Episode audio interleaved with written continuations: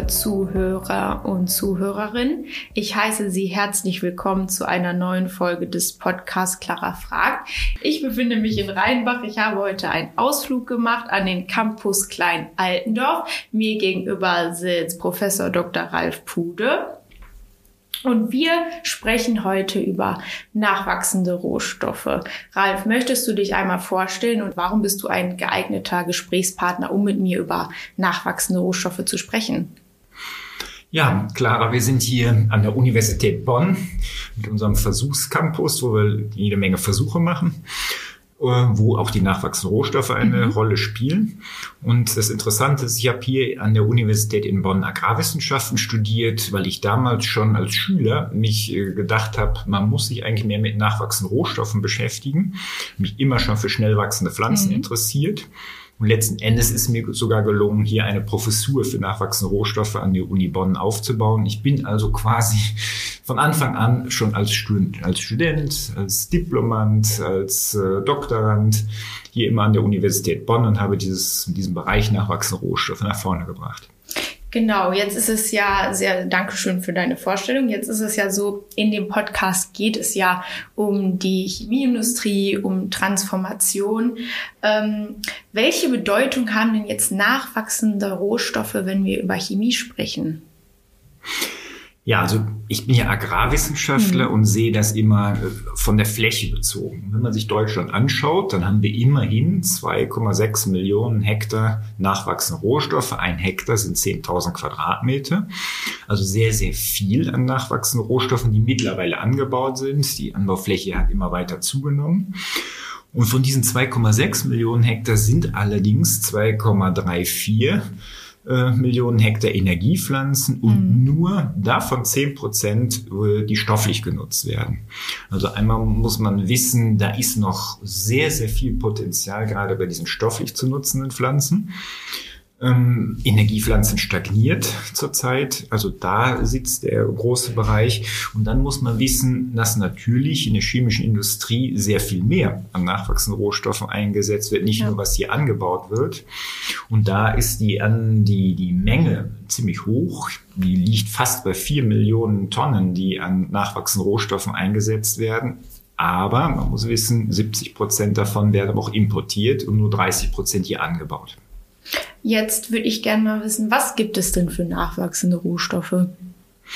Ja, also hier sind ja vor allem die Industriepflanzen interessant und aus diesen Pflanzen kann man Öle, Stärke, Zucker gewinnen. Man kann Fasern aus den Pflanzen bekommen. Man kann Farbstoffe aus den Pflanzen gewinnen. Man kann Fasern aus den Pflanzen generieren. Also es gibt eigentlich 6 verschiedene Stoffgruppen, die auch fast alle für die chemische Industrie von ganz großem Interesse sind.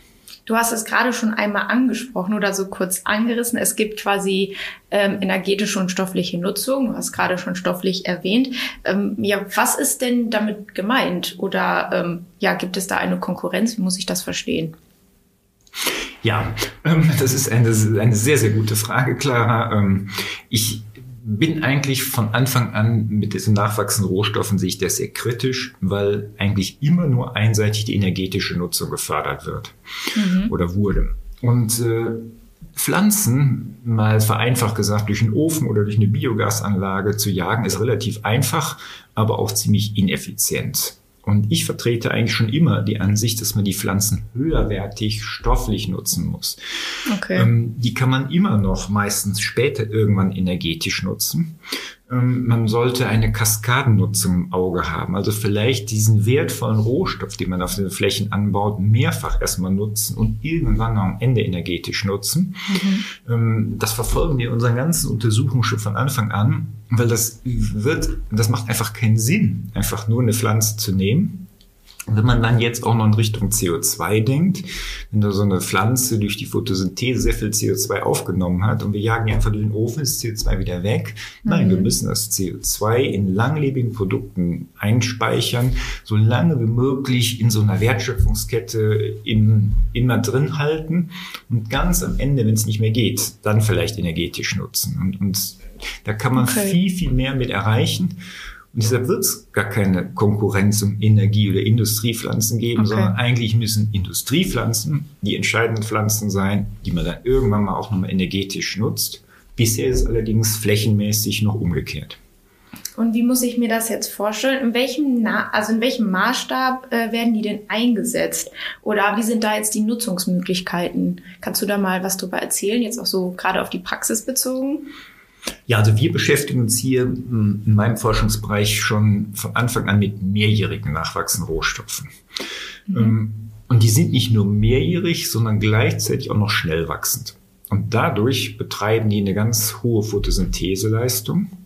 Dadurch, dass die mehrjährig sind, stehen die aber auf der Fläche. Also jetzt, wenn wir jetzt nach draußen gehen würden, wenn ich dir die Versuchsflächen zeigen würde, dann siehst du jetzt, alle anderen Felder sind abgeerntet, aber die nachwachsenden Rohstoffe, die mehrjährigen nachwachsenden Rohstoffe stehen noch. Da ziehen sich Nützlinge zurück, Flurfliegen, Marienkäfer, Fasane, also größere Tiere. Und man erreicht damit sogenannte ökosystemare Dienstleistungen. Also die Tiere wissen ja in diesen ausgeräumten Kulturlandschaften nicht wohin. Ja. Und so kann man also diese Bestände nutzen. Gleichzeitig baut sich der Humusgehalt im Boden auf. Dadurch wird auf diesen Flächen auch noch wieder Kohlenstoff im Boden gebunden. Die Pflanze selber speichert in ihrer Biomasse Kohlenstoff. Also diese Denkweise ist ganz anders mit diesen Kulturen. Und dann ist der nächste Schritt, aus dieser Biomasse intelligente Produkte herzustellen. Du hast es schon angesprochen. Kannst du mal ein Beispiel dafür geben? Also von einer Pflanze, was daraus wird später? Also ich bin ja der Mensch, der sich schon als Diplomant mit Miscanthus beschäftigt hat. Miscanthus, China-Schilf. Ich habe mich mit der Pflanze auch deshalb beschäftigt, weil die im Frühjahr, wenn die austreibt, 5 Zentimeter am Tag wächst. Da kannst du wirklich morgens hinkommen und abends nochmal hinkommen und messen. Die wächst wirklich 5 Zentimeter am Tag. Und dieses Schnellwachsende bewirkt dann, dass diese Pflanze, wenn man die dann mehrere Jahre etabliert hat, die kann man über 30 Jahre lang nutzen, jedes Jahr 20 Tonnen Trockenmasse pro Hektar und Jahr bildet und dabei 30 Tonnen CO2 speichert, weil die so viel Photosynthese betreibt.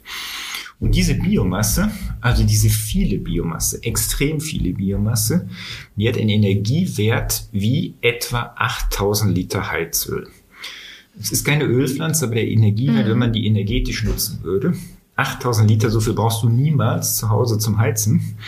Da wäre 4.000 Liter schon viel. Und das soll einfach nur mal zeigen, dass die Pflanze, wie viel Masse, wie viel Menge das ist und was die für einen Energiewert hat. Obwohl das so ist, sagen wir dann, darf man die auf gar keinen Fall direkt energetisch nutzen, sondern muss die höherwertig stofflich nutzen. Warum? Weil diese Pflanze zum Beispiel sehr siliziumreich ist und ligninreich ist. Und die Silizium, da kann man mit verschiedenen Bindemitteln sehr gut die Pflanze in Produkte einbinden, kompaktieren, daraus Dämmstoffe zum Beispiel herstellen, Baustoffe daraus herstellen, Verpackungsmaterialien. Es gibt also einen ganz, ganz vielfältigen Anwendungsbereich. Und das ist eigentlich unlogisch. Die Pflanze hat viel Silizium und warum dann alle diese Pflanze verbrennen wollen? Weil Silizium stört den Brennvorgang, weil die Asche verklumpen kann. Und das ist eigentlich logisch, dass man dann doch was suchen muss, wo man genau die Vorteile einer Pflanze nutzt. Also zum Beispiel das Silizium, um dann diese höherwertigen Produkte aus dieser Pflanze herzustellen. Und so arbeiten wir. Wir beamen uns quasi in die Pflanze rein, überlegen erstmal, was hat die und gehen dann einfach so rum den Weg. Und du hast hier auf dem Tisch, hier liegt ein Stück Holz und das ist ein schnell wachsender Baum.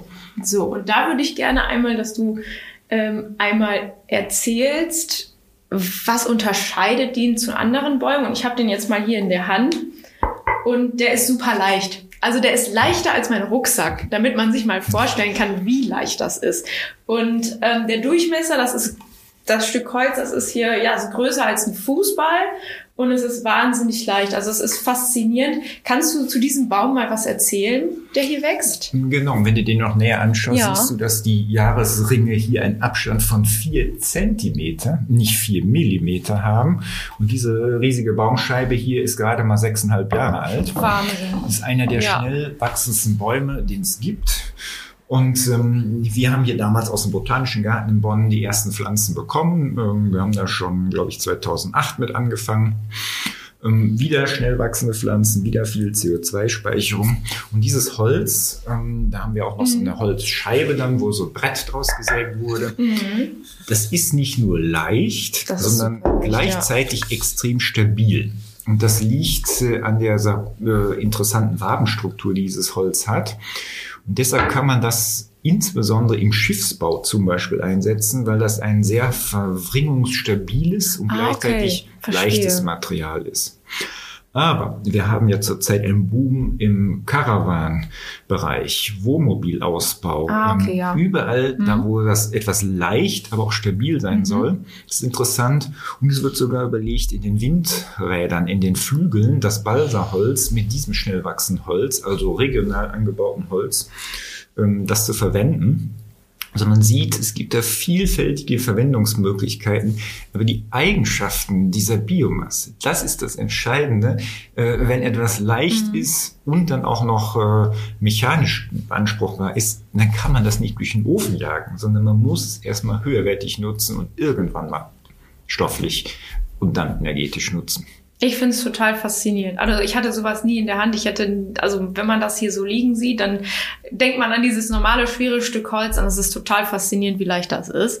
Ralf, wenn du einen Wunsch frei hättest, was würdest du dir wünschen? Dass es einfach schneller geht. Es dauert viel zu lange, bis die Forschungserkenntnisse in die Praxis umgesetzt werden.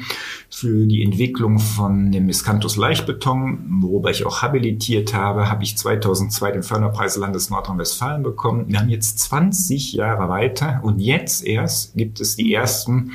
Luxemburg soll zurzeit eine Miscanthus-Leichtbeton-Haussiedlung entstehen.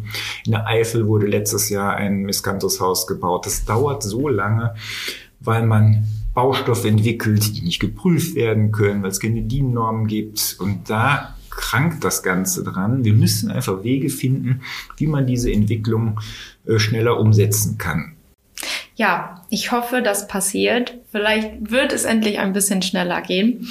Ralf, ich danke dir, dass du meine Fragen beantwortet hast und danke für das super interessante Gespräch über nachwachsende Rohstoffe. Vielen Dank.